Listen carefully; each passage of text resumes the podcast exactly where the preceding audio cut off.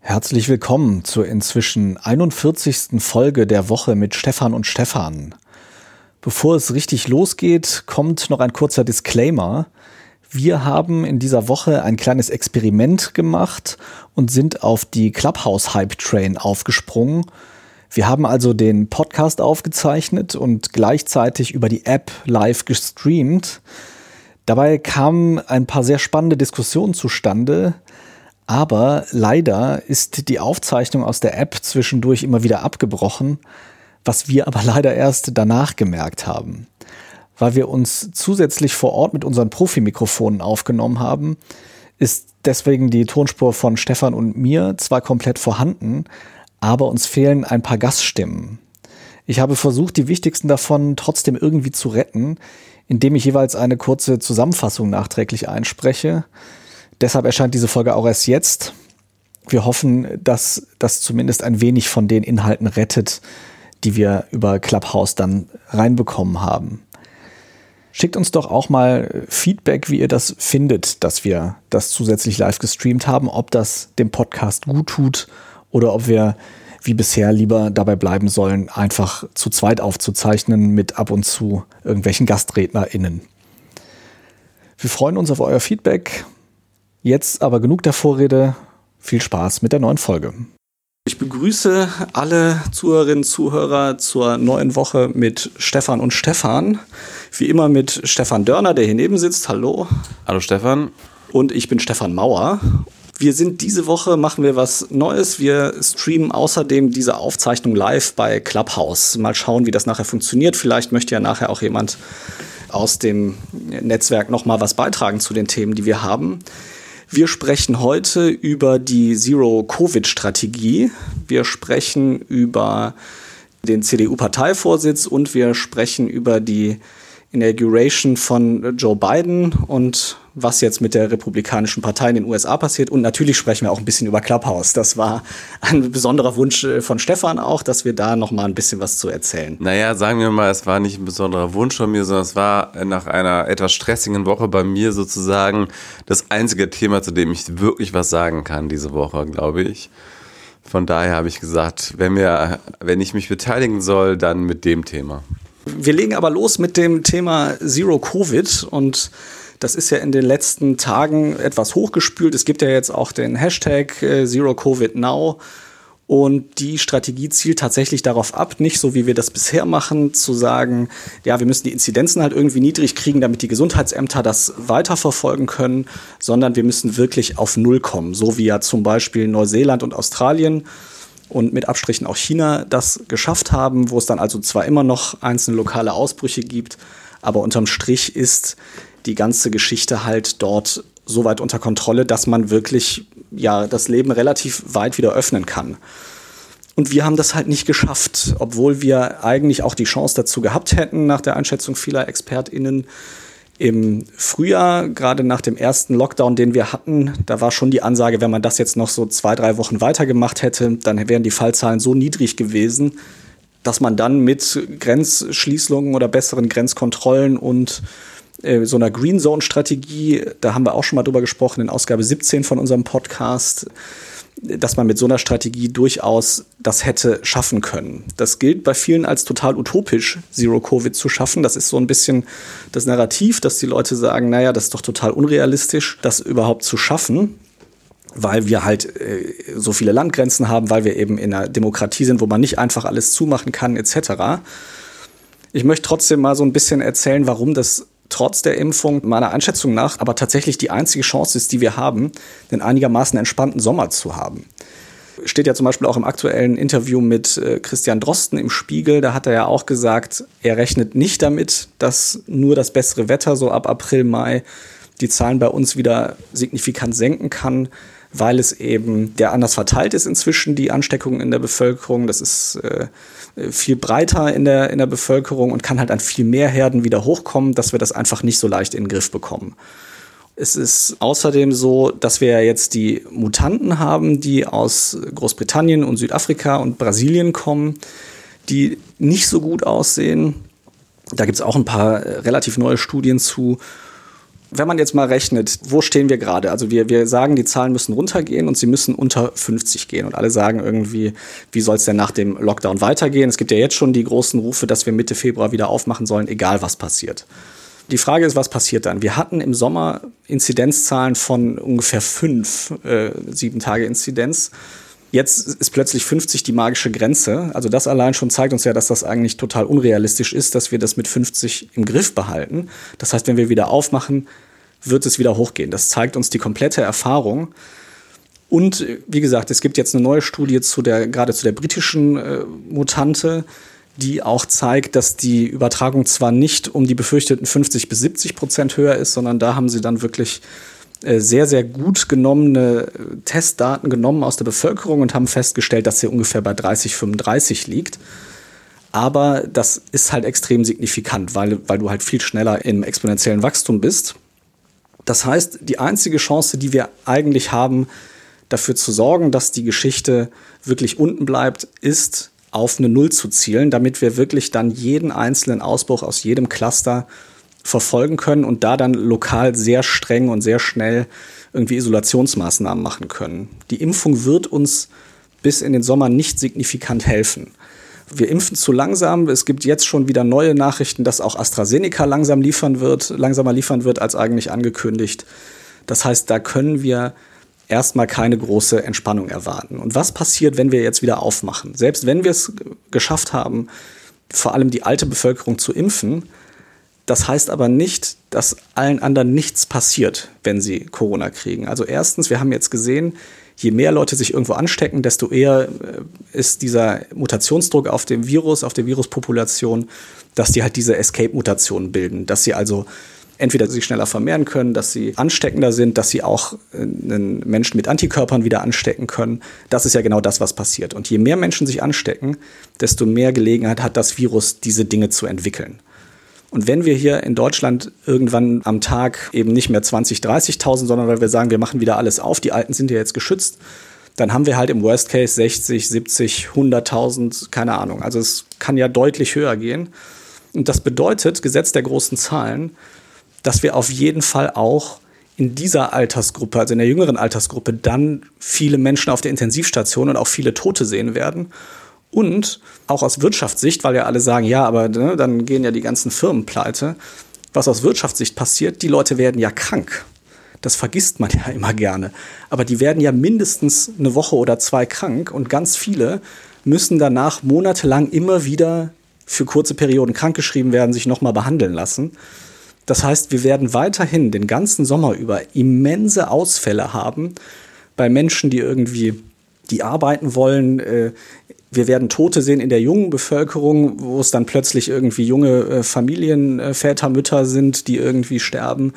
Es ist nicht ganz klar, was die neuen Varianten des Coronavirus für die Kinder bedeuten und für die Jugendlichen, ob die da nicht auch gefährlicher sind. Also es gibt sehr viele Unbekannte bei diesem ganzen Thema, die wir nicht in den Griff bekommen können und wo wir nicht einfach sagen können, na ja, dann machen wir halt wieder auf. Was halt passieren wird, wenn wir jetzt aufmachen im Februar, ohne dass wir so klein sind von den Fallzahlen, dass wir das wirklich im Griff haben, wird es halt wieder hochgehen. Und dann war dieser ganze Lockdown für die Katz. Dann hat es uns nichts gebracht, weil es eben wieder losgeht und wir einfach diesen Eiertanz, den wir ja jetzt mit Einschränkungen im Sommer, aber eigentlich ja das ganze Jahr gemacht haben, weil der dann einfach weitergeht. Es ist keine gute Exit-Strategie, zu sagen, wir müssen unter 50 kommen und dann mal schauen, was passiert. Das Einzige, wo wir uns sicher sein können, ist halt, wenn wir sagen, wir versuchen gegen Null zu gehen. Und ich glaube auch, dass das ein Ziel ist, was leichter kommunizierbar ist, weil diese 50 so aus der Luft gegriffen sind. Man vergisst auch immer, also wir reden ja, wenn R klein genug ist, dann reden wir ja von einer Halbwertszeit von diesem Virus, dann kann man das ja innerhalb von einer Woche halbieren, die, die, die sieben Tage Inzidenzen. Hat Drosten im Podcast hat er 0,7 genannt als Zielwert von R. Wenn, wenn man den also erreichen würde, im Frühjahr hatten wir sogar so 0,5, 0,6. Wenn wir das also wieder erreichen würden, bevor die, gerade die britische Mutante, die also extrem schneller sich verbreitet, wirklich breit Fuß fasst, dann haben wir also eine Chance, das runterzufahren. Und dann, sobald es dann wirklich niedrig genug ist, mit systematischen Schnelltests, systematischen Tests bei Einreise dafür zu sorgen, dass also Ausbrüche schnell erkannt, schnell eingedämmt werden und dass wir dann endlich, wir reden ja alle die ganze Zeit über den Föderalismus und wie toll das ist, dass wir das lokal machen können. Wir machen es die ganze Zeit eben nicht lokal, aber dann könnte man endlich sagen, wir, wir dämmen wirklich nur noch lokale Ausbrüche ein und sorgen dann dafür, dass der Rest des Landes sich fast komplett frei wieder bewegen kann. Das ist auch für die Risikogruppen total sinnvoll, weil ein, ein dezidierter Schutz der Risikogruppen, da reden wir die ganze Zeit drüber, der funktioniert nicht. Im Gegenteil, gerade in der älteren Bevölkerung, das sieht man in den RKI-Zahlen, bis heute die Fallzahlen sind in der älteren Bevölkerungsgruppe sogar höher als im Durchschnitt der Bevölkerung. Das liegt daran, dass so viele in Pflegeheimen und Altersheimen sind und da eben äh, Schutz so schlecht möglich ist? Oder weißt du, woran das liegt, dass es unter Älteren besonders hohe Inzidenzzahlen gibt? Naja, also wir testen ja die Älteren mehr, weil wir ja symptomatische Patienten hauptsächlich testen mit den PCR-Tests. In den RKI-Daten tauchen ja nur die PCR-Tests auf, mhm. nicht die Schnelltests das ist dann schon so, dass natürlich das durchaus sein kann, dass in der jüngeren Bevölkerung die Inzidenzzahlen ähnlich sind, nur einfach nicht so sichtbar werden, weil wir ja nur symptomatische Leute testen. Nichtsdestotrotz, also die Zahlen zeigen aber, es gelingt auf gar keinen Fall, die älteren Leute zu schützen. Die leben halt nicht nur alle in Heimen, sondern die leben ja auch einfach ganz normal, irgendwie zu Hause bei ihrer Familie. Die Risikogruppen sind ja nicht nur Ältere, das sind ja auch Leute, die bestimmte Erkrankungen haben. Die können wir auch nicht irgendwo einsperren. Also ja, und das Einsperren ist ja sowieso Quatsch, weil sämtliche Menschen, die in zum Beispiel Pflege- und Altersheim arbeiten, haben ja auch ein Leben in der Welt da draußen und kommen damit ja auch ganz normal mit der Welt da draußen in Kontakt. Und du kannst sie ja auch nicht in diesen Heimen einsperren. Also äh, von daher äh, mit den steigenden Fallzahlen in der Gesamtbevölkerung wird die Wahrscheinlichkeit, dass es in Alters- und Pflegeheimen ausbricht, natürlich ganz automatisch immer höher sein. Das Einzige, was ich mir vorstellen kann, was da etwas helfen kann, ist, dass man wirklich sagt, verpflichtend jeden Tag Schnelltests für alle, die diese Heime besuchen und für alle, die da mitarbeiten. Das wird, glaube ich, auch immer noch nicht gemacht. Aber das wäre für mich Eins, also zumindest würde, würde ich so einschätzen als Laie, da ich denken würde, das wäre die einzige wirklich sinnvolle Maßnahme, wie man sagen kann, solche Heime sollen speziell geschützt werden. Weil, wie gesagt, der, der, die Menschen, die dort arbeiten, nehmen ja ganz normal im Leben da draußen teil und dementsprechend wird natürlich immer, äh, wird das Risiko erhöht sein, dass sie sich anstecken, sofern die Gesamtzahlen natürlich steigen. Ich finde ja, wir hatten ja schon damals im April und Mai das genau auch in dieser Richtung diskutiert, dass wir gesagt haben, es ist halt Unsinn, wenn man immer davon ausgeht, wir haben auf der einen Seite die Wirtschaft und auf der anderen Seite den Gesundheitsschutz und wir müssen irgendwie einen Kompromiss zwischen diesen beiden Polen finden. Das ist für mich immer noch eine komplett falsche Denke und das ist eine Art, wie ja zum Beispiel unter anderem Armin Lasche damals sehr stark über dieses Thema diskutiert hat. Und ich würde immer noch sagen, sowohl dem Gesundheitsschutz als auch der Wirtschaft ist besser gedient, wenn wir eine Strategie finden, wie wir diese Fallzahlen tatsächlich nahe Null drücken können, weil dann können wir ja wirklich lockern. Man muss natürlich auch beachten, dass wir eben viele Landgrenzen haben und dass man auf jeden Fall sich eine Strategie dafür überlegen muss, wie wir damit umgehen. Also man sieht zum Beispiel gerade in Tschechien waren die Fälle extrem hoch, sind jetzt etwas gesunken, aber auf hohem Niveau gerade in den Grenzgebieten, vor allem in Sachsen, da sind halt viele Menschen, die auch als PflegerInnen arbeiten, die in Tschechien wohnen und dort hinfahren. Die Inzidenzen dort in den Grenzgebieten sind extrem hoch und man geht eigentlich fest davon aus, dass das daran liegt, dass die Leute halt immer wieder aus Tschechien kommen und dann halt was mitbringen. Wir brauchen da auf jeden Fall auch ein besseres Testregime, gerade bei einreisenden Menschen, das ist aber nicht so, dass das nicht machbar wäre. Also es gibt Länder, die das tun. Es wäre auf jeden Fall zum Beispiel machbar. Wir haben die ganzen Hotels jetzt leer stehen. Wir zahlen denen eh Verdienstausfälle. Man könnte durchaus sagen, man nimmt die Hotels in der Nähe vom Flughafen, man testet einfach jeden und jede, die reinkommt und steckt die halt einen halben Tag in so ein Zimmer, bis das Testergebnis da ist. Und wenn das Testergebnis positiv ist, dann wird vom Gesundheitsamt begleitet die Person irgendwie in Quarantäne geschickt. Das sind einfach Dinge, die man tun muss, auch wenn das irgendwie total radikal klingt, aber wir befinden uns hier in einem Konflikt mit einem Virus und nicht mit irgendwie einer anderen Zivilisation und mit dem kann man halt einfach nicht verhandeln. Und das ist, glaube ich, auch so eines der einer der großen Fehler, die oft in der Debatte gemacht wird, dass so verhandelt wird und gesagt wird, na ja, aber wenn wir ein bisschen öffnen, wird es ja vielleicht nicht so schlimm. Aber das ist ja dem Virus egal, worauf wir uns einigen. Wenn das sich verbreitet, verbreitet sich und wenn es sich nicht verbreitet, verbreitet sich nicht. Und wir machen sehr viel falsch, in der Bekämpfung. Also ich bin definitiv kein Fan von diesem ganzen, also wer findet das schon gut, irgendwie im Lockdown zu sitzen. Aber wir haben so viele verschiedene Sachen ausprobiert und natürlich geht es besser als nur mit einem Lockdown. Also die Schnellteststrategie muss viel besser werden. Wir brauchen so eine Green Zone Strategie. Das heißt, wenn also in einer bestimmten Region länger keine neuen Fälle aufgetreten sind, dass da dann die Beschränkungen gelockert werden und auch wenn man zwischen diesen zwischen grünen Regionen mit gelockerten Beschränkungen sich bewegt, dass das auch möglich sein muss, weil die ja beide eben ohne neue Fälle sind. Das brauchen wir. Wir brauchen bessere Schnelltests. Wir brauchen eine viel bessere Ansprache von äh, Gruppen, die das ökonomisch stärker trifft. Das machen zum Beispiel die Briten sehr viel besser, habe ich jetzt sehr oft gelesen in der letzten Zeit. Dass man also viel besser in, in alle möglichen Communities reinkommt, die man halt mit so klassischen Medien nicht erreicht. Das ist möglich, das muss man auch tun. Die müssen auch finanziell besser unterstützt werden. Also total unnötig. Ich habe jetzt von meiner Krankenkasse gestern einen Brief bekommen, dass ich mir in der Apotheke zwölf äh, FFP2-Masken für, ich glaube, insgesamt vier Euro holen darf, weil als Unterstützung mit so Gutscheinen von der Bundesregierung. Also ich brauche die bestimmt nicht. Da scheint irgendwas schiefgelaufen zu sein in der Kommunikation. Also man müsste aber ja auch abgesehen von den Masken da viel, viel bessere Ansprache und viel, viel bessere Hilfestellung irgendwie leisten. Das wird alles nicht gemacht. Stattdessen machen wir halt alles zu und werfen da ganz viel Geld drauf, dass uns das wirtschaftlich nicht killt.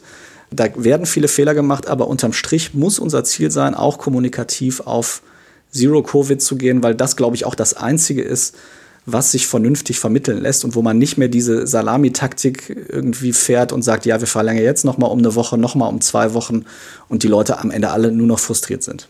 Ja, also ich glaube, es muss ganz äh, deutlich werden, Maßnahmen durchzuhalten, die eher über ein paar Wochen unter eins klar bringen, dass das langfristig viel mehr Freiheit bringt als dieses Rumeiern um die R1-Grenze. Ne? Das ist, äh, aber es ist, glaube ich, schwierig zu vermitteln, weil natürlich in dem Moment, wo die Zahlen besser werden, wie zum Beispiel ja im März, April der Fall war und auch im Mai, dann natürlich auch die Forderungen nach Lockerung wieder lauter werden. Und das ist ja total schwer sozusagen dieses total sinnvolle Ziel in so einer Zeit, in der es erreichbar ist, wie es eben vergangenen April, Mai der Fall gewesen wäre, dann durchzudrücken und zu sagen, ja, es wird besser, aber gerade weil es besser wird, müssen wir jetzt durchhalten, damit wir wirklich auf diese Null kommen, damit wir am Ende wieder viel mehr Freiheit zulassen können.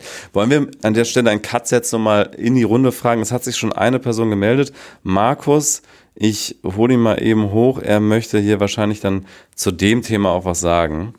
Hallo Markus. Hi. Das hat eine Diskussion, die uns natürlich alle betrifft. Ich finde diesen ganzen Zero-Covid-Gedanken spannend und ich finde die Theorie auch spannend. Ich befürchte bloß, dass wir so ein bisschen über den Punkt hinweg sind, bei dem das jetzt wirklich noch massiv Sinn macht. Also ich hätte mir diese Diskussion sehr gewünscht im März letzten Jahres. Ich hätte sie mir auch sehr gewünscht im November. Ich kann nach wie vor nicht äh, nachvollziehen, wieso im November nicht im Endeffekt mal einfach gesagt hat, wir machen jetzt einfach mal alles komplett bis Weihnachten dicht weil zu dem Zeitpunkt hatte man einfach ganz andere Datenpunkte über die Entwicklung des Virus und der Verbreitung. Und das ist das, was mich am meisten nervt eigentlich an der ganzen Bewältigungsstrategie. Im März war das Ganze noch so neu, da kann man auch sagen, okay, konnte man nicht wissen und so weiter und so fort. Problem bei dem Zero-Covid-Ansatz ist für mich eigentlich auch, dass relativ wenig, wenn man darüber liest und äh, die, die großen Vertreter mal anhört, dann kommt eigentlich relativ wenig an, Inform an, Informationen rüber, was denn jetzt genau noch an zusätzlichen Maßnahmen gemacht werden muss, um diese Zero-Covid-Strategie eben umzusetzen. Und ich glaube, dass wir jetzt im Endeffekt schon in einem Bereich sind, wo wir schon sehr, sehr viel, auch gerade jetzt mit den zusätzlichen Homeoffice-Themen gemacht haben, um wirklich in die Richtung zu gehen. Also ich gebe dir völlig recht, es, kommt viel zu spät. Wir hätten diese Debatte tatsächlich irgendwie im, im April, Mai letzten, äh, letzten Jahres und dann spätestens nochmal im Oktober, November letzten Jahres führen müssen. Völlig richtig. Ich glaube auch, dass wir bis zum Sommer irgendwie einen signifikanten Anteil der Bevölkerung geimpft kriegen. Es ist aber trotzdem so, eigentlich sagen alle Epidemiologen, dass wir diesen Sommer das nicht so schön haben werden wie letzten Sommer, dass die Fallzahlen sozusagen allein wegen des Wetters sinken. Spannendes Interview unter anderem mit Christian Drosten im aktuellen Spiegel. Da sagt er halt, er, er rechnet da überhaupt nicht mit, dass das so passieren kann, weil das Virus viel stärker in die Bevölkerung rein diffundiert ist.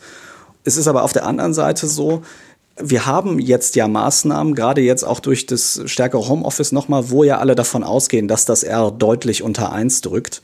Und dann geht es ja nicht darum, die Maßnahmen nochmal zu verschärfen, sondern einfach zu sagen, so, und jetzt halten wir, wir sind jetzt seit November, seit drei Monaten fast in irgendeiner Form von Lockdown. Das wird wiederkommen. Wenn wir im Februar aufmachen wird, werden wir Mitte März auch wieder da stehen und werden wieder irgendwie 20, 30.000 äh, pro Tag haben. Und dann wird es wieder eine Debatte geben, ob wir nicht noch einen Lockdown machen. Und dann wäre mir persönlich lieber zu sagen, wir machen jetzt noch mal zwei, maximal drei Wochen länger, bis wir auf einer Zahl sind, wo wir das Ding wirklich klein gehalten kriegen, anstatt dass wir bei 50 sagen, wo keiner weiß, ob das überhaupt klappt. Ich meine, wir hatten im Sommer fünf und haben es, es ist uns aus dem Ruder gelaufen dann irgendwann im Oktober, November. Warum sollte das plötzlich klappen, mitten im Winter bei 50 das Ding unter Kontrolle zu halten? Das ist einfach unrealistisch. Und die äh, Geschichte mit der Impfung, absolut. Wir werden da mehr sehen. Aber ich habe genau Angst vor dieser Übergangsphase, wenn dann die Alten alle geimpft sind und wir eben, hatte ich ja eben auch erzählt, äh, und dann eben sagt, so, jetzt machen wir alles wieder auf und wir dann allein wegen de, des Gesetzes der großen Zahlen auch ganz viele junge Leute plötzlich in den Intensivstationen sehen und die sind dann alle krank und können auch nicht arbeiten. Da hat die Wirtschaft auch nichts von. Aber ich fand nochmal ganz interessant, weil du gesagt hast, du, du liest auch viele Paper, also ähm, kannst einerseits natürlich gerne auf das antworten, aber ich, mich würde auch nochmal interessieren, was schätzt du denn, wann wir eine kritische Menge von Menschen zum Beispiel in Deutschland geimpft haben? Also es ist natürlich abhängig von der Impfbereitschaft, aber gehen wir jetzt mal einfach davon aus, dass hoffentlich sich eine Mehrheit impfen lassen würde. Was würdest du denn dann denken? Also bis wann haben wir denn hier eine kritische Masse erreicht? Es gibt ja unter anderem ja CureVac ist ja relativ weit. Wir, ja, wir werden jetzt AstraZeneca wahrscheinlich äh, hoffentlich diesen Monat noch sehen, dass jetzt zugelassen wird. Allerdings haben die ja jetzt auch schon wieder Lieferschwierigkeiten angekündigt. Ich bin da gar nicht so pessimistisch, wenn wir jetzt bis zum Sommer gucken, was die Zahl der Impfdosen angeht, die wir zur Verfügung haben werden. Ich glaube halt nur einfach, dass es zu spät sein wird und dass wir in eine Übergangsphase reinrutschen, wenn wir eben dann halt die besonders vulnerablen Teile der Bevölkerung geimpft haben dass wir dann halt wirklich in so eine Übergangsphase reinrutschen, in der es uns echt nochmal verdammt dreckig geht, wenn wir eben nicht stärker dieses viel klarer kommunizierbare Ziel haben und sagen, anstatt jetzt zu riskieren, Mitte März den nächsten Lockdown zu haben, machen wir jetzt einfach was länger, bis wir wirklich die, die Fallzahlen so weit runter haben, dass danach eine echte Freiheit und ein echtes Gefühl von Entspannung da ist, weil wir werden sonst bis zum Sommer irgendwie einen Eiertanz haben, dass wir einfach jeden Tag Angst haben, dass die Maßnahmen nicht reichen, dass die Zahlen wieder hochgehen. Das ist furchtbar frustrierend für, für uns ja alle auch. Ich bin nur einfach, also ich habe mir viele verschiedene Strategien und Projektionen angeschaut, auch, auch Studien und so. Und äh, das ist der einzige Weg, den ich noch sehe, auch wenn er jetzt total schmerzhaft ist, weil wir viel zu spät darüber diskutieren aber es ist immer noch der beste Weg aktuell trotz Impfung, meiner Einschätzung nach, dieses Ding eben nicht bis zum Spätsommer oder noch länger mit uns rumzuschleppen und eben vielleicht doch noch, noch mehr Mutationen zu riskieren, noch mehr Dinge, die vielleicht sogar dann äh, die Impfung umgehen können oder schwächer machen können. Das ist ja alles noch nicht raus, ob das nicht auch passieren kann. Also Markus hat sich jetzt selber wieder in äh, das Publikum versetzt. Vielen, vielen Dank für deinen Beitrag auf jeden Fall. Es hatte sich noch Alexander gemeldet, den hole ich mal eben hoch. An dieser Stelle fehlt leider der sehr spannende Beitrag von Alexander, der selbst täglich an Covid-19-Patientinnen und Patienten arbeitet.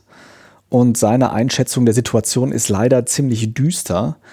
Er erzählt zum Beispiel davon, dass die Leichen der Verstorbenen nicht mehr in die Kühlhäuser passen, dass die Krankenhäuser deshalb teilweise auf Notfallcontainer ausweichen müssen und dass es auf den Intensivstationen immer noch total voll ist und auch immer noch kaum Entspannung in Sicht ist. Seine Einschätzung ist, dass wir eigentlich einen Lockdown bis April oder sogar Mai brauchen, wenn wir nicht sofort wieder den nächsten Ausbruch provozieren wollen. Das finde ich super spannend und vielen, vielen Dank, dass du uns auch nochmal so aus der Praxis da berichtet, wie es sozusagen an der Basis aussieht. Und eine Sache, die ja auch nicht ganz so oft diskutiert wird, finde ich, ist ja, dass in dem Moment, wo die sogenannten ICUs, also die Intensivkapazitäten in den Stationen, in dem die an die Kapazitätengrenze kommen, in dem Moment sterben ja auch ganz viele andere Menschen, die jetzt gerade akut medizinische Notfallbetreuung brauchen. Also dann kann ja auch, das war in Italien teilweise auch so, dann kann halt auch schon mal einfach ein Herzinfarkt zum Tod führen, der sonst nicht zum Tod geführt hätte, weil einfach nicht genug medizinisches Personal da ist, was dann akut hilft. Und deswegen ist ja nicht nur so, dass wir hier die ganze Zeit darüber sprechen, dass wenn die Inzidenzwerte zu hoch werden, dass dann Covid-Patienten wegsterben, sondern natürlich auch jeder andere, der gerade medizinische Hilfe braucht. Ne? Deswegen auch wegen all dieser äh, Dinge. Ich möchte da wirklich alle nochmal bitten, sich einfach mal anzuschauen, äh, sich eine Meinung zu bilden zu dieser Zero-Covid-Strategie. Das ist halt leider, äh, lese wirklich sehr viel zu dem Thema und auch sehr viele Studien und so. Und äh, obwohl wir jetzt echt spät dran sind, ist das der, der einzige Weg, den ich sehe, wie wir halt äh, Lauterbachs versprechen, das wird ein richtig toller Sommer, wie wir den das vielleicht noch wahr machen können. Ich würde dann jetzt, wenn von euch aus kein weiterer Gesprächsbedarf mehr ist, das Thema dann mal abschließen und zum nächsten kommen. Bleiben wir erstmal bei der Innenpolitik. Äh, letztes Wochenende ist Armin Laschet zum neuen CDU-Vorsitzenden gewählt worden. Und es gab auch gleich Stress mit äh, Friedrich Merz. Da war jetzt gerade ein ganz spannender Artikel im Spiegel zu, wie das eigentlich dazu kam, dass Friedrich Merz auf die Idee kam, dass es eine sinnvolle Idee wäre, dass er Peter Altmaier als Wirtschaftsminister beerbt und zwar jetzt noch in der laufenden Legislatur. Du hast den jetzt frischer gelesen als ich, Stefan. Das stimmt, ja. Soll ich ihn kurz rezitieren, so die Kernpunkte? Das ist ein relativ langer Artikel und offenbar hat, haben die Autoren des Artikels mit verschiedenen Parteien gesprochen, weil das äh, erkennt man einfach immer so an den Formulierungen, wenn es dann irgendwie sowas heißt wie manche sehen das so, manche sehen es eher so. Aber ich glaube, äh, was passiert ist, äh, zusammenfassend, ist, dass nach der Niederlage von Friedrich Merz gegen Armin Laschet, die ja eher knapp war, muss man schon sagen, also das war jetzt kein Erdrutschsieg von Laschet, äh, hat äh, Friedrich Merz im Grunde wenn man dem Artikel glauben darf, und das passt auf jeden Fall auch zu dem, was man so von außen sehen kann, hat Friedrich Merz sozusagen Armin Laschet die Pistole auf die Brust gesetzt und in einer internen Gesprächsrunde zwischen den dreien gesagt, mach mich doch bitte zum Wirtschaftsminister statt Peter Altmaier und überzeugt die Kanzlerin davon, dass sie Peter Altmaier jetzt abberuft und mich zum Wirtschaftsminister macht. Und, und zwar äh, ziemlich zügig, also jetzt in den nächsten Tagen. Und hat er im Grunde Armin Laschet eine, eine Ultimatum von einer halben Stunde gesetzt, wie er jetzt äh, die Kanzlerin davon überzeugen kann, da den Wirtschaftsminister auszutauschen. Und Ahmed Laschet war ob dieser Forderung natürlich ziemlich baff, äh, auch wahrscheinlich zu Recht, weil das natürlich eine etwas schwierige Aufgabe ist, Angela Merkel davon zu überzeugen, dass sie ihren Vertrauten Peter Altmaier, also Peter Altmaier und Merkel sind ja bekanntermaßen schon seit vielen, vielen Jahren sehr enge Weggefährten und Altmaier ist ein ganz, ganz äh, enger Unterstützer auch der Kanzlerin. Also dann irgendwie, dass er als neuer CDU-Vorsitzender jetzt innerhalb von einer halben Stunde Merkel davon überzeugt, dass sie ihren Vertrauten entlässt und stattdessen Merz einsetzt, da war Laschet jetzt nicht besonders begeistert von dieser Idee und warum, man muss glaube ich erstmal verstehen, warum überhaupt Merz als Unterlegener sich in der Position sieht, diese Forderungen aufzustellen. Und das liegt natürlich daran, das ist an der CDU-Basis, das war ja auch Gegenstand vieler, vieler Medienberichterstattungen in letzter Zeit, an der Basis gibt es halt ein äh, weit verbreitetes Gefühl, dass die CDU, CSU insgesamt zu weit in die Mitte gerückt ist, zu liberal geworden ist, zu modern geworden ist. Merz ist ja immer die Verkörperung einer CDU, sagen wir der 90er Jahre eher, die sehr klar wirtschaftsliberal ist und ansonsten konservativ und deswegen hat er ja überhaupt auch so viel Unterstützung bekommen und hätte die CDU, CSU oder die CDU-Basis gewählt, also nicht die Delegierten, sondern die Basis, dann kann ich mir auch gut vorstellen, dass Merz gewonnen hätte. Und Werden die Delegierten nicht aus der Basis dahin geschickt? Klar, aber äh, trotzdem, wenn man sich Umfragen angeschaut hat, jetzt so auch repräsentative Umfragen unter CDU-Mitgliedern, hatte trotzdem, glaube ich, in den meisten Umfragen März die Mehrheit. Und ich vermute einfach mal, dass die Delegierten immer so ein Stück weiter, also näher an der Macht sind, näher an der Bundesregierung an Merkel, in der Tendenz zumindest. Ich weiß natürlich, hätte natürlich auch sein können, dass, dass er nicht gewonnen hätte, aber auf jeden Fall ist es so, dass es ein, offenbar eine signifikante Unterstützung für Merz gibt in der CDU und dass Laschet natürlich das Gefühl hat, dass er diesen konservativen Teil der CDU irgendwie einbinden muss und dass er von Merz letztlich dieses Signal braucht nach seiner unterlegenen Wahl, dass er jetzt nicht sagt, wir machen hier die konservativen CDU-Rebellen, sondern wir unterstützen Laschet jetzt als Parteivorsitzenden. Also ich bringe mich ein in der CDU und das ist sozusagen das Signal an die Unzufriedenen. Deswegen brauchte er Merz sozusagen nach dieser Niederlage, während er Röttgen halt aus seiner Sicht überhaupt nicht braucht. Also Röttgen hatte eigentlich eine viel bescheidenere Forderung gestellt, nämlich er wollte laut diesem Artikel, ins CDU-Präsidium, also in die Parteiführung rein. Das hat Laschet dann wohl abgebügelt mit dem Hinweis, wir wollen doch mehr Frauen äh, in Führungsverantwortung. Da bist du doch auch für, oder Norbert? Das hast du doch auch immer gesagt. Und damit hat sich Norbert Röttgen allerdings nicht abspeisen lassen. Laschet wollte Annegret Kramp-Karrenbauer, AKK, in dieses Präsidium holen, ähm, so als Zeichen des Übergangs, dass es jetzt nicht so abrupt endet. Sie war ja vorher Parteivorsitzende, nicht besonders erfolgreich. AKK hat sozusagen allen Beteiligten jetzt den Gefallen getan, nicht anzutreten und damit sozusagen den Weg frei zu machen für Norbert Röttgen. Norbert Röttgen ist ins Präsidium gewählt worden wird aber wahrscheinlich jetzt nicht vergessen, dass Laschet ihm da sozusagen die Steine in den Weg gelegt hat und Merz ist nicht Wirtschaftsminister oder wird jetzt auch nicht Wirtschaftsminister. Er hat ja diese Forderung, die er da erst intern in diesem Gespräch offenbar aufgestellt hat, dann danach direkt öffentlich gemacht und dann hat er aber gemerkt, dass selbst seine eigenen Anhänger diesen Move, glaube ich, nicht so toll fanden. Also nach, direkt nach der Niederlage dann einfach öffentlich zu sagen, übrigens, ich biete meine Mitarbeit in der Bundesregierung an und entlass doch mal den Peter Altmaier. Äh, was er ja wirklich einfach dann öffentlich mehr oder weniger gesagt hat, ist jetzt eine Sache, die selbst seinen CDU-Anhängern äh, und selbst seinen eigenen nicht so gut angekommen ist. Und ganz ehrlich, ganz allgemein drängt sich ja einfach der Eindruck auf bei Merz, dass es jemand ist, der immer bereit ist mitzumachen bei Politik, wenn er halt einen schönen Posten bekommt, aber sobald er nicht das bekommt, was er will, ist er auch schnell wieder weg. Also ich meine, nachdem er Merkel unterlegen war, vor, keine Ahnung, gefühlt 20 Jahren, äh, vielleicht waren es 15, 2002 wurde er als Fraktionsvorsitzender abgesägt. Ja, also, also seit diesem Zeitpunkt hat er sich einfach mal komplett rausgezogen und dann ist er erst wieder aufgetaucht, als es wieder Machtsvergeben gab. Und das ist ja auch eine Sache, das merken ja auch die CDU-Anhänger irgendwie, dass er eigentlich immer nur bereitsteht, wenn er gerade glaubt, er könnte Kanzler oder Vorsitzender werden oder wenigstens Wirtschaftsminister. Aber ansonsten ist er halt nicht so mit dabei. Ne? Ich habe äh, zu dem Thema äh, mich auch schon vor einer ganzen Weile mit äh, ein paar etwas hardcore-konservativen CDU-Lern unterhalten.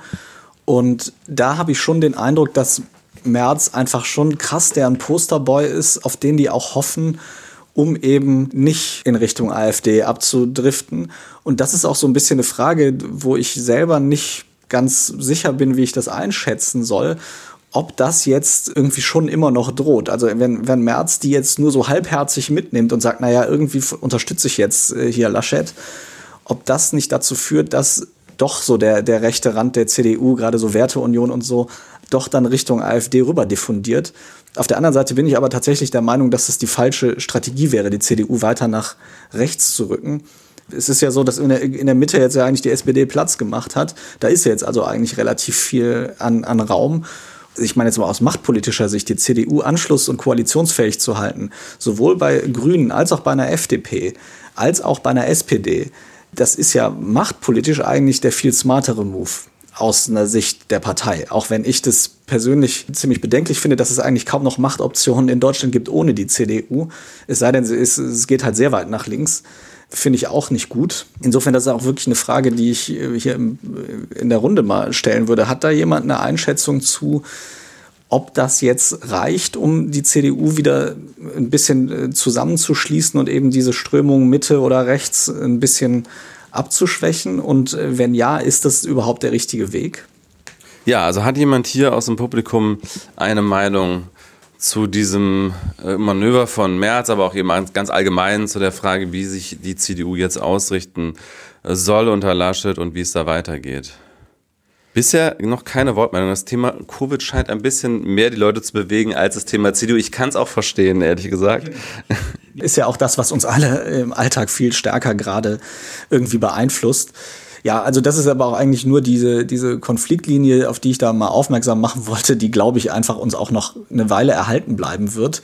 Und diese Debatte auch, ist die CDU jetzt eine konservative Partei oder versucht sie halt irgendwie ein bisschen inklusiver zu werden und tatsächlich in Richtung Mitte zu rücken? Meiner Einschätzung nach ist es halt einfach in weiten Teilen eine sehr konservative Partei und dadurch, dass sie eben so beansprucht, so einen großen Teil des politischen Spektrums irgendwie zu haben, trickt sie uns vielleicht auch so ein bisschen reinzudenken, naja, die sind doch eigentlich einigermaßen liberal. Ich finde eigentlich nicht, äh, dass sie das sind. Und ich meine, so ein Laschet ist ja auch, also der ist ein totaler Fan von, von RWE, vom Kohlekonzern, der ist furchtbar katholisch, der ist, äh, das ist ein konservativer Typ, der wirkt halt immer so ein bisschen äh, so nett und onkelig.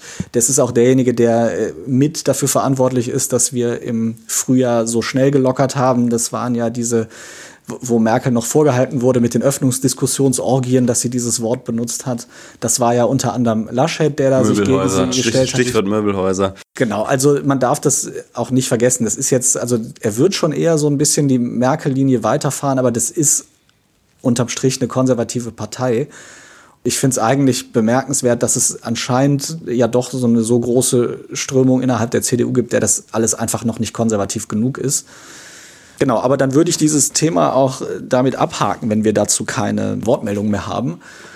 Und würde zum vor, vorletzten Thema kommen, und zwar, äh, wie geht es weiter jetzt mit Trump und den Republikanern, jetzt wo Joe Biden also auch ohne Zwischenfälle zum Präsidenten geworden ist, ohne größere was man halt nicht gesehen hat auf den Fernsehbildern, also das ganze Kapitol war halt eine, war voller Soldaten und Soldatinnen. Ne? Das war, das war eine richtige, das gab es noch nie außerhalb des Bürgerkriegs, dass so viele Soldaten da waren. Also das zeigt schon, wie viel Angst in diesem Land besteht und wie viel Spaltung da ist. Und Trump ist jetzt auch wieder in Erscheinung getreten. Angeblich, ich habe jetzt einen Artikel in der Washington Post gelesen, angeblich hat seine Spendenkasse für Wahlkämpfe, sind da irgendwie 70 Millionen Dollar noch drin. Er hat auch schon angekündigt, also jetzt die Leute, die, also die gegen ihn gestimmt haben während dieser ganzen Geschichten und also sich an die Verfassung gehalten haben, dass er denen also schaden will in den nächsten Wahlen und umgekehrt, dass er Leute, die ihn unterstützen, dass er denen helfen will.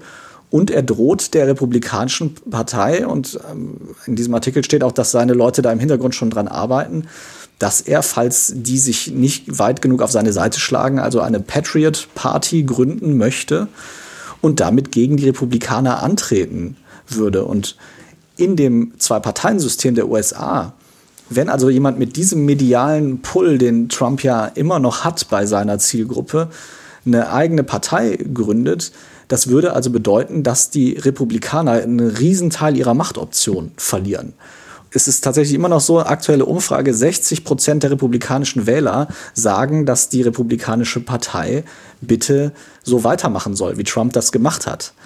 Also ich könnte mir vorstellen, wenn es jetzt wirklich diese Aufspaltung geben würde, wäre das aber ja aus Sicht von äh, etwas liberaler Denkenden und Nicht-Trump-Fans durchaus was Positives, weil die Republikaner sich dann komplett neu aufstellen müssten, um eben wieder eine Bedeutung zu erlangen und sich dann entweder halt voll auf die Trump-Seite schlagen, dann haben wir wieder halt eine republikanische Partei, das wäre natürlich schlecht. Allerdings haben die halt laut vielen Umfragen eben kein 50-prozentiges Wählerpotenzial und dann müsste man halt wirklich hart dran arbeiten, dieses ganze, diese ganzen undemokratischen Dinge wirklich zu verhindern, die ja auch schon lange Zeit gemacht werden. Oder eben wir hätten vielleicht sogar eine republikanische Partei, die sich wieder auf einen etwas stabileren Konservativismus besinnt und eben nicht diese staatszersetzenden und White Supremacy und Rassismus-Narrative alle bedient, sondern die Abgeordneten, die jetzt ja auch sehr stark gegen Trump waren, denken. Eher so mit Romney-Linie. Genau, also das, das fände ich total spannend, das zu sehen. Und wir sehen aber halt an diesen ganzen Geschichten, Trump ist noch nicht weg vom Fenster. Es ist super wichtig, was jetzt passiert. Also ich glaube ja nicht, dass der Senat äh, das durchziehen wird mit dem Impeachment, dass genügend republikanische Senatoren da mitmachen. Es gibt ja auch schon jetzt einen großen Streit zwischen den Republikanern und den Demokraten, wie überhaupt die Regeln im Senat sein sollen. Die Republikaner versuchen ja immer noch zu verhindern, dass die Demokraten ihre ganz, ganz hauchdünne Mehrheit dort überhaupt richtig ausspielen können lange Geschichte. Äh, Stichwort ist da zum Beispiel das Filibustering, ob das weiterhin erlaubt sein soll oder nicht, dass man also eine Gesetzesinitiative einfach totredet, indem man einfach immer weiter darüber debattiert, bis nicht mehr darüber abgestimmt wird. Da sind wir noch lange nicht durch.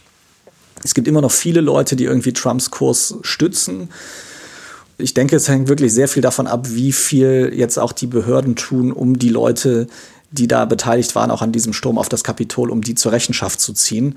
Und zwar nicht nur die Leute, die halt reingelaufen sind, sondern auch die Abgeordneten, die äh, sie dabei unterstützt haben. Und da kommen also sehr, sehr spannende Monate auf uns zu. Äh, und ich glaube, dieses Thema ist noch lange nicht durch. Und ich bezweifle ehrlich gesagt, dass da mit der genügenden Härte durchgegriffen wird, um um wirklich da die richtige Message zu senden. Ja, aber ich glaube ja immer noch, äh, das hatte ich mir in der letzten Sendung schon ein bisschen diskutiert, dass die Republikanische Partei und viele ihrer Anhängerinnen und Anhänger halt vor allen Dingen immer gerne auf Sieger setzen und dass ähm, es einfach auch eine Machtpartei ist und dass Trump am Ende hat er ja alles verloren, zumindest jetzt die, die aktuelle Macht und damit, glaube ich, äh, verliert auch die ganze Trump-Ideologie sehr, sehr stark an Attraktivität. Und äh, deswegen, es kann durchaus sein, dass er irgendwie seine Patriot Party gründet und dann auch vielleicht irgendwie 10 20 Prozent oder so der, der republikanischen Anhänger da auf seine Seite zieht. Also es wäre zumindest jetzt meine Bauchprognose, dass sich das dann sehr schnell wieder verläuft.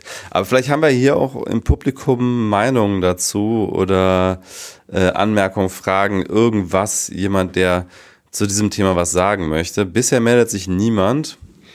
Ich finde ja aber schon auch, also weil du sagst, ne, vielleicht 10, 20 Prozent, also diese Umfrage ist ja schon im Moment sagen 60 Prozent der WählerInnen, dass sie seinen Weg nach wie vor gut finden. Du meinst der, der, der GOP, also ja. aber immerhin mehr als die Hälfte der, der GOP-WählerInnen. Was aber so wenig ist wie noch nie zuvor wahrscheinlich. Also jetzt seit der Präsident. Nee, die Frage war eben nicht, ob sie ihn wählen würden, sondern ob die Partei weiterhin seinen Kurs verfolgen soll. Mhm.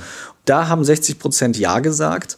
Und selbst wenn er nur ein Viertel der, der Leute kriegen würde, das würde ja bedeuten in dem Direktwahlsystem der USA, dass die Machtoptionen extrem schwinden, weil die ja. Abgeordneten müssen ja mit einer Mehrheit in ihrem jeweiligen Wahlkreis gewählt werden. Ja. Und wenn sich die bisherigen Republikaner-Stimmen auf zwei Parteien aufteilen, ist die Wahrscheinlichkeit ja viel geringer, dass die da gewinnen das birgt halt schon die Gefahr, dass die dann sagen, okay, entweder wir müssen uns so hart von ihm lösen, dass wir ihn wirklich klein gehackt kriegen und müssten uns also auch von ganz vielen Dingen, die wir unterstützt haben, lösen, oder wir extremisieren uns noch weiter und schlagen uns noch mehr auf diese Seite. Ich finde, das Letztere ist natürlich die größere Gefahr.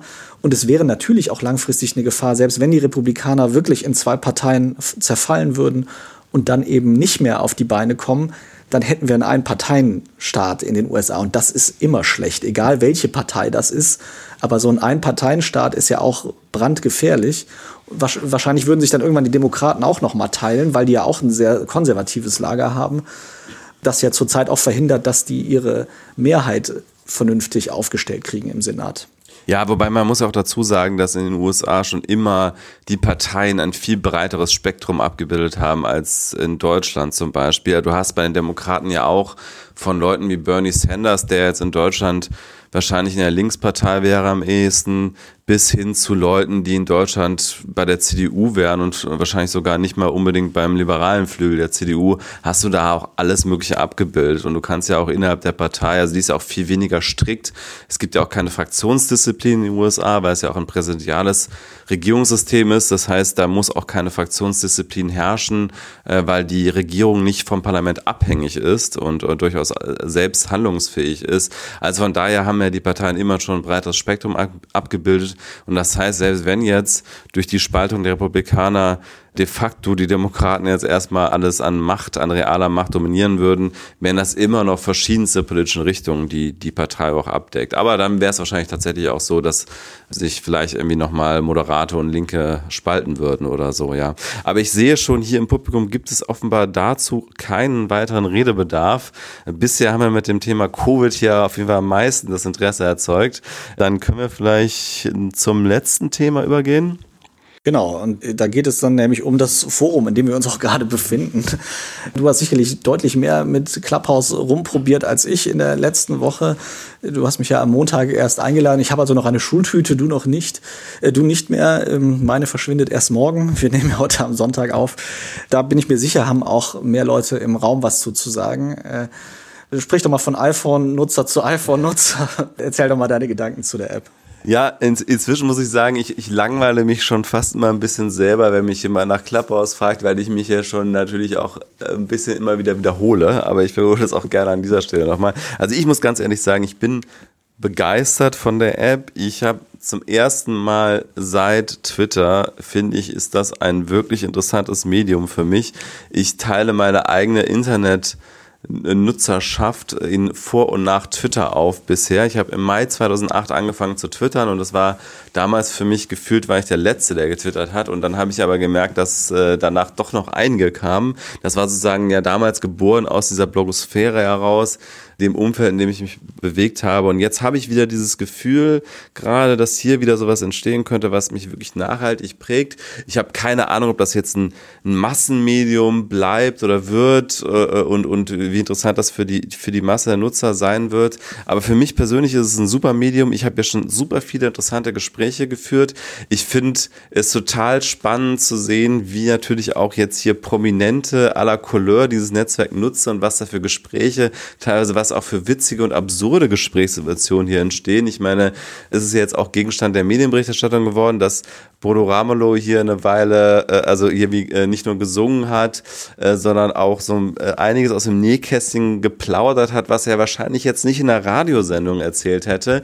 Ehrlich gesagt auch aus meiner Sicht alles ein bisschen naiv, vor ein paar tausend Leuten das zu erzählen und dann zu glauben, das wird nicht Gegenstand von Berichterstattung. Ich glaube, er hat sich ja diese Nacht nochmal, ich war nicht dabei, muss ich dazu sagen, ich habe das nur jetzt immer wieder geschildert gehört, er hatte sich diese Nacht nochmal beschwert, äh, hier im, im äh, Clubhouse, darüber, dass das von der Welt zum Beispiel aufgegriffen wurde, was er da gesagt hat.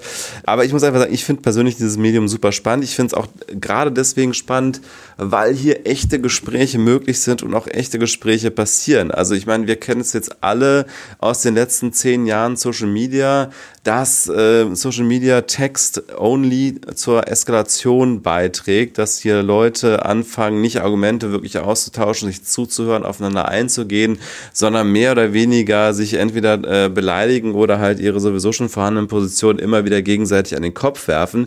Und ich habe das Gefühl gerade zumindest, dass hier viel mehr zugehört wird, aufeinander eingegangen wird, wirklich diskutiert wird, auch viel mehr als in TV-Shows übrigens, auch wenn man jetzt zum Beispiel hier ähm, äh, Podien verfolgt, wo Spitzenpolitikerinnen und Politiker sich austauschen. Das Gefühl habe ich gerade, dass die viel mehr auf der Sachebene unterwegs sind und viel lockerer miteinander reden und viel ernsthafter und nicht in dieser Form, wie es in TV-Shows ist, dass sie halt versuchen sozusagen ihre Punchlines rüber zu kriegen.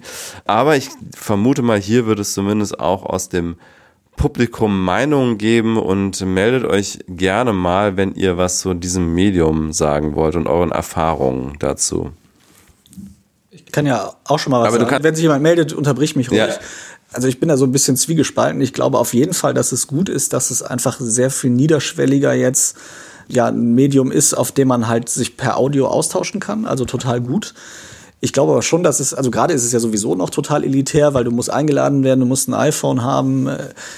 Das wird sich ja von der Zusammensetzung ja auch hoffentlich noch ändern, dass man so ein bisschen vielfältigere Stimmen hier bekommt. Das heißt, eigentlich ist es im Moment so eine Spielwiese von Leuten, die sowieso irgendwie äh, so ein bisschen medienaffin haben, die ein bisschen Kohle haben und die, die so ein bisschen, äh, die halt so diesen iPhone-Schick irgendwie mögen. Wir sind jetzt so ein bisschen unter uns und äh, probieren jetzt halt mal so ein bisschen rum. Also so fühlt sich das für mich an. Also ich finde es halt ein super cooles interaktives Tool auf jeden Fall. Aber diese, diese mega Begeisterung, äh, ja, ich finde immer noch, dass es, also ich höre gerne Podcasts zum Beispiel, weil ich eben die auch unterbrechen kann zwischendurch, weil ich eben keine Fear of Missing Out habe, oh, jetzt habe ich was verpasst ich glaube, das ist halt eine Nische, eine Nische, die definitiv besetzt wird, aber ich glaube nicht, dass, also dieses, was wir jetzt haben, dass teilweise irgendwelche Politiker, Politikerinnen jeden Tag gefühlt Nein, zweimal irgendwo auftreten. Das wird weniger, oder? Ja, ja, klar. Also das, das wird einfach weniger werden, dieses ganze Ding, und das wird halt sich irgendwie einbetten in, ja, du, du hast jetzt halt ein paar Online-Panels statt, äh, statt halt echte Panels. Das ist, ich glaube, das ist auch deswegen, sind wir jetzt alle so gehypt darauf, weil es halt gerade Pandemie ist und wir alle zu Hause hocken. Was diesen Datenschutz angeht, muss ich auch sagen, ist natürlich schon eine Frechheit, dass die App einen dazu zwingt, das eigene Telefonbuch freizugeben, sobald man jemanden einladen möchte. Das wäre natürlich ohne weiteres auch möglich, ohne das gesamte Telefonbuch freizugeben. Und es ist auch tatsächlich ein bisschen unheimlich, wenn man sich jetzt mal gerade vergegenwärtigt, wer eigentlich alles auf dieser Plattform ist. Ich meine, das sind ja natürlich auch sehr, sehr viele Journalistinnen und Journalisten und, und auch Prominente und so weiter. Wenn man sich mal überlegt, wen haben die alles in ihren Telefonbüchern? Also dieser dieser App-Betreiber, der hat auf jeden Fall, der sitzt auf einer ganzen Reihe von sehr wertvollen Telefonnummern gerade. Das ist, glaube ich, äh, unbestreitbar. Und man sieht ja auch anhand des, also ich muss zugeben, ich habe es auch getan. Also ich habe mein Telefonbuch auch freigegeben und ich sehe immer, wer sind die Leute gerade, die die meisten Freunde auf dieser App haben, in Anführungsstrichen, ohne auf der App angemeldet zu sein, weil das zeigt das die App einem ja auch an, dann mit so und so viel hundert und so weiter. Und dann ist es halt wirklich auch immer interessant zu sehen, ja, diese Leute hier, also offenbar haben jetzt schon ein paar hundert Leute, die diese äh, Person auch in ihrem Telefonbuch haben, inzwischen ihr Telefonbuch ebenfalls mit dieser App geteilt, ja.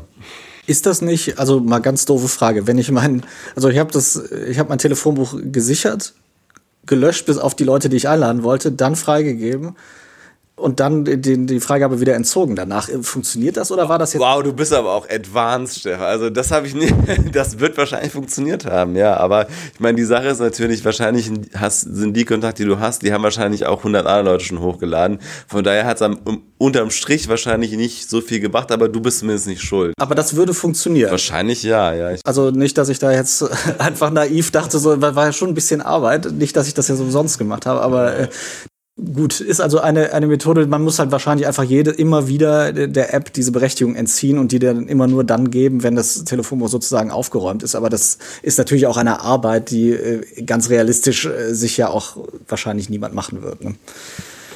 Hier fehlt uns leider wieder ein Stück vom Mitschnitt. Lukas hatte sich in die Diskussion um den Datenschutz vor allem eingeschaltet und er hatte einen echt guten Tipp und zwar die App auf einem iPad laufen zu lassen, denn da wird ja meistens kein Telefonbuch gespeichert und es kann folglich also auch nicht ausgelesen werden.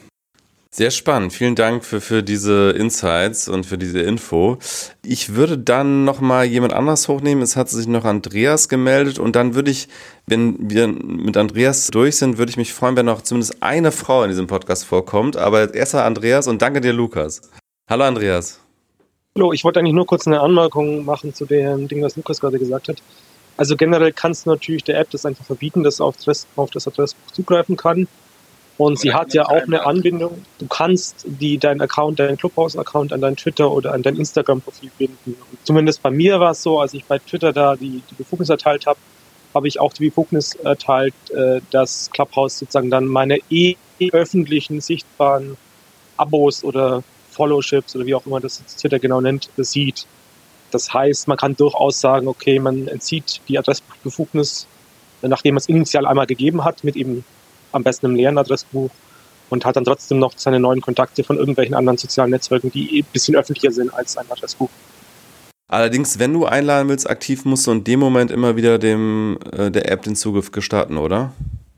Genau, das musst du immer, wenn du, immer wenn du einladen willst. Wenn du einladen möchtest, ja, okay bei mir war es tatsächlich so, ich, ich hatte einfach nur äh, gesagt, hey, ich hätte gern, oder mal die, diese Schlange reingestellt und dann hat jemand anderes, den ich eigentlich nur über Twitter kenne, direkt gesagt, äh, okay, den kenne ich, den, dann nehme ich eine Einleitung von dem. Ob der mich jetzt da selber im Adressbuch stehen hatte, also es kann eigentlich nur der Twitter-Nutzername sein, weil das eben derselbe Nutzername ist, die ich auch hier in Clubhouse benutzt habe, dass es darüber gematcht wurde. Aber ja, also es waren auf jeden Fall keine Telefonnummern im Spiel, weil in dem Moment waren keine Telefonnummern in meinem Adressbuch. Alles klar, danke auf dafür. Und jetzt hat sich tatsächlich eine Frau gemeldet, und zwar Sophia. Hallo, grüß dich. Hi, grüß dich. Na, wenn noch die Stimme von einer Frau gefragt wird, äh, und da ja nicht so viele Frauen im Raum sind, melde ich mich dann. Also zum Eindruck von der App. Ich muss auch sagen, ich bin ein totaler Fan, war jetzt auch die ganze Woche im Prinzip total süchtig danach. Und es wurde eben FOMO angesprochen. Ähm, hatte ich in den ersten Tagen auch, bis mir aufgefallen ist, dass sich die Themen sowieso extrem wiederholen und dann auch in anderen Räumen sowieso nochmal darüber geredet wird, was im Raum vorher oder am Tag vorher geredet wurde. Das also stimmt, deswegen das so, ich auch schon. Total, also so, so viel verpasst man tatsächlich dann nicht, wenn man auch mal bei ein, zwei Talks nicht zuhört. Ansonsten die Sachen mit den Politikern, du hast ja eben gesagt, Stefan, es ist halt auch schön, ne, dass sie hier quasi ein bisschen lockerer sind und man nicht das Gefühl hat, dass sie halt so einer Agenda folgen, wie sie es zum Beispiel machen, wenn sie in einer Talkshow sind. Empfinde ich momentan auch noch so, aber gerade jetzt nach der ganzen Diskussion auch da um Bodo Ramelow und dass er ähm, dann da in einem, ähm, ja, in einem Artikel erschienen ist und sich dann nicht gut wiedergegeben gefühlt hat, das wird sich ändern. Also ich glaube nicht, dass die Politiker jetzt weiterhin so naiv und locker hier reinkommen werden. Die werden hier auch mit einer Agenda erscheinen, weil sie einfach merken, dass es kein äh, Medium ist, wo sie einfach locker, flockig vor sich hin quatschen können. Und der dritte Eindruck ist, dass ich jetzt schon nach knapp einer Woche, also ich äh, sollte auch morgen meine äh, Schultüte verlieren, ein bisschen das Gefühl habe, fast in einer Art Bubble gefangen zu sein. Also ich sehe, dass die Räume, die mir vorgeschlagen werden, sind thematisch alle sehr nah und wenn ich da jetzt wirklich mal mich was äh, mit was ganz Neuem beschäftigen möchte, dann bedeutet das für mich Arbeit. Also ich muss wirklich mir jetzt dann äh, irgendwie die Gruppen hier raussuchen. Ich muss gucken, dass ich nochmal anderen Leuten folge und so weiter. Das finde ich ein bisschen schade, dass der Algorithmus halt im Moment noch komplett in eine Richtung geht. Aber das wird sich dann wahrscheinlich auch nach einer Zeit verändern, könnte ich mir vorstellen. Ja, du hast auf jeden Fall, glaube ich, nochmal ganz drei sehr, sehr wichtige Aspekte angesprochen. Ich würde gerne gerade mal zu dem, zu dem zweiten eine Frage hier in die Runde stellen. Wie seht ihr das? Weil das ist ja gerade auch so eine richtige Mediendebatte und ich habe auch gerade nochmal Philipp hochgeholt und Philipp ist auch Journalist. Was heißt auch, ja, also du bist ja auch noch einer, Stefan, ich ja nicht mehr. Wie seht ihr das? Also machen die Medien jetzt sozusagen dieses neue Clubhouse ein bisschen kaputt, indem sie da sozusagen dieses, was hier sozusagen scheinbar im kleinen Kreis geäußert wird, rausziehen? Ziehen und natürlich ihrem Spin geben und so weiter? Oder ist es einfach auch die Aufgabe von Journalistinnen und Journalisten, auch in diesen Räumen unterwegs zu sein und wenn es irgendwie relevant ist, dann auch darüber zu berichten und es ist einfach Teil der Pressefreiheit, genau solche Dinge aufzugreifen, was natürlich dann wie Sophia gerade vollkommen richtig sagt, dazu führen wird, dass Politiker wieder weniger locker in diesen Runden sein werden. Also ist das so, also wie würdet ihr es sehen? Soll, sollten Medien sich hier sozusagen zurückhalten, die Chatham House Rules beachten, die ja sogar hier tatsächlich in Nutzungsbedingungen stehen? Ne? Also eigentlich darf man hier laut den Nutzungsbedingungen darf man nichts aus diesen Räumen öffentlich zitieren, zumindest nicht mit Namensnennung. Aber das ist natürlich auch vollkommen naiv, wenn da irgendwie 5000 Leute in einem Raum sind, dass irgendwie ein Spitzenpolitiker da jetzt irgendwas total Vertrauliches sagen kann und es geht nicht an die Öffentlichkeit. Aber da würde ich eure eure Meinung auch echt gerne mal zu hören. Also gerne vielleicht erstmal Philipp, weil du gerade neu dazugekommen bist. Ja, hallo. Ich würde sagen, du hast mit allem, was du gerade gesagt hast, recht. Ich glaube, es ist zum einen so, dass das Medium durch diesen Ramelow-Fall schon auch ein Stück weit seine, seine Unschuld verloren hat. Ich wollte zu Sophia vor allen Dingen auch gerade noch sagen, ich glaube, dass Politiker natürlich hier auch jetzt schon mit einer Agenda unterwegs sind, glaube, vielleicht ist die Agenda auch erstmal nur ein bisschen lockerer und ein bisschen nahbarer zu erscheinen. Auch das gehört ja zur Politik dazu. Und ich glaube, auch das war auch ähm, das, was Bodo Ramelow, glaube ich, da erreichen wollte, was dann womöglich ein bisschen schiefgegangen ist. Die Annahme, dass man da sich in einem irgendwie gearteten Chatham House Rules Raum bewegen könnte, wenn da tausende Leute zuhören, die auch noch überwiegend aus der Medien- und Politikszene sind, ist, glaube ich, wirklich naiv. Also das ist hier ein öffentlicher Raum, in dem äh, öffentlich kommuniziert wird. Da darf sich keiner der Illusion hingeben, dass das, dass das irgendwie äh, unter drei bleiben könnte. Das glaube ich, das ist wirklich naiv. Vielleicht noch einmal, haben wir überhaupt gesagt, für die Leute, die das nicht wissen, was dieser Ramelow-Vorfall war? Wer möchte den zusammenfassen? Äh, Sophia, du warst, glaube ich, dabei, ne? Ich war nämlich nicht dabei. Mir haben es zwar mehrere Leute jetzt erzählt, aber du warst dabei, oder? Also ich war nicht in dem Talk, in dem er ursprünglich war, wo er sich geäußert hat, wo er das mit Candy Crush erzählt hat zum Beispiel, sondern bei der Nachbesprechung. Aber ich kann auf jeden Fall zusammenfassen, was ich da gestern gehört habe. Es gab wohl einen Talk hier, da ging es irgendwie um Promis, es ging um Trash und war einfach wohl so eine witzige Runde, in der über Leute hergezogen wurde. Und Bodo Ramelow ist dann in diesen Raum reingegangen. Ich glaube freiwillig, ich glaube, er wurde nicht eingeladen, das weiß ich aber jetzt auch nicht ganz genau. Hatte sich an dem Tag auch überhaupt die App erst installiert, kannte sich dementsprechend noch nicht aus. Deswegen halt auch kurz äh, sozusagen zu Philipp.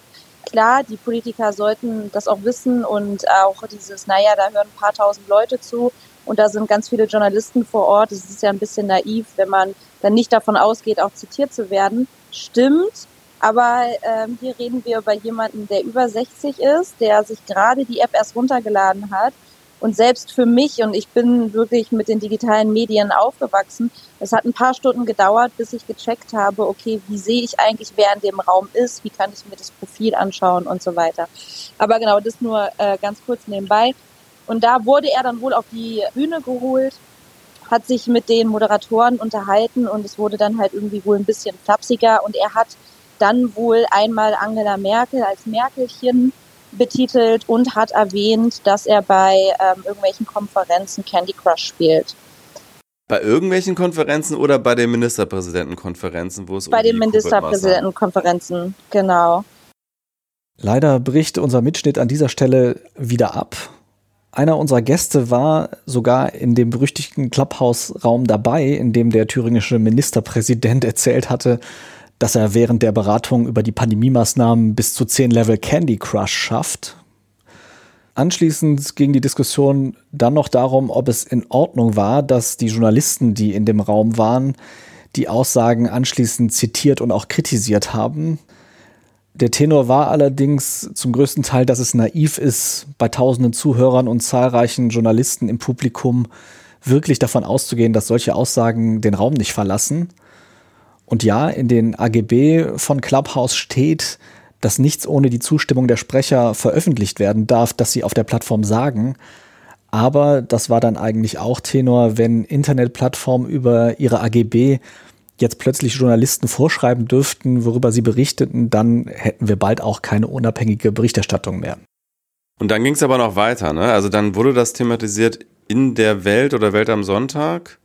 Und darüber hat sich ja Bodo Ramlo jetzt, glaube ich, nochmal in dieser Nacht beschwert. Ne? Also in der, Nacht von äh, Samstag auf Sonntag. Und er hat gestern Nacht noch gesungen. Das haben mir jetzt mehrere Leute geschrieben. Er hat am Anfang Bella Ciao gesungen und am Ende hat er Die Gedanken sind frei gesungen. Hat das jemand gehört? Die Politikerinnen und Politiker werden ja einfach vorsichtiger werden, spätestens seit heute, wo das nochmal breit thematisiert wird, was hier alles vorgefallen ist.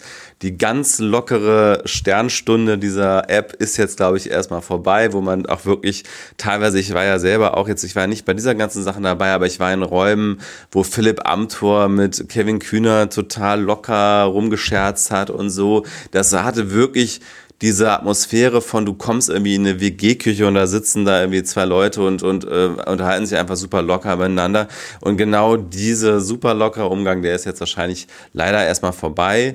Aber das war ja natürlich auch eine Frage der Zeit. Und jetzt haben wir da tatsächlich einen Präzedenzfall sozusagen, in dem wir das alles erörtern können. Ich glaube aber unterm Strich auch ehrlich gesagt, das wird jetzt Bodo Ramelow wahrscheinlich auch nicht so stark schaden, beziehungsweise teilweise werden es wahrscheinlich sogar Leute auch sympathisch finden. Ich selber finde es schon auch ein bisschen seltsam, wenn er sagt, dass er in einer sehr, sehr wichtigen Konferenz, wo es ja um ein sehr ernstes Thema geht, nämlich äh, unsere, die, die Pandemie, in der wir uns gerade befinden, wenn er da jetzt Candy Crush spielt, okay, ehrlich gesagt ein bisschen äh, verstörend, aber ich glaube, insgesamt wird ihm das jetzt nicht komplett auf die Füße fallen sehen wir demnächst dann die ersten, ich sag mal ab Dienstag, die ersten Agenturen, die schreiben zwei Jahre Clubhouse Experience, wir bringen euch groß raus.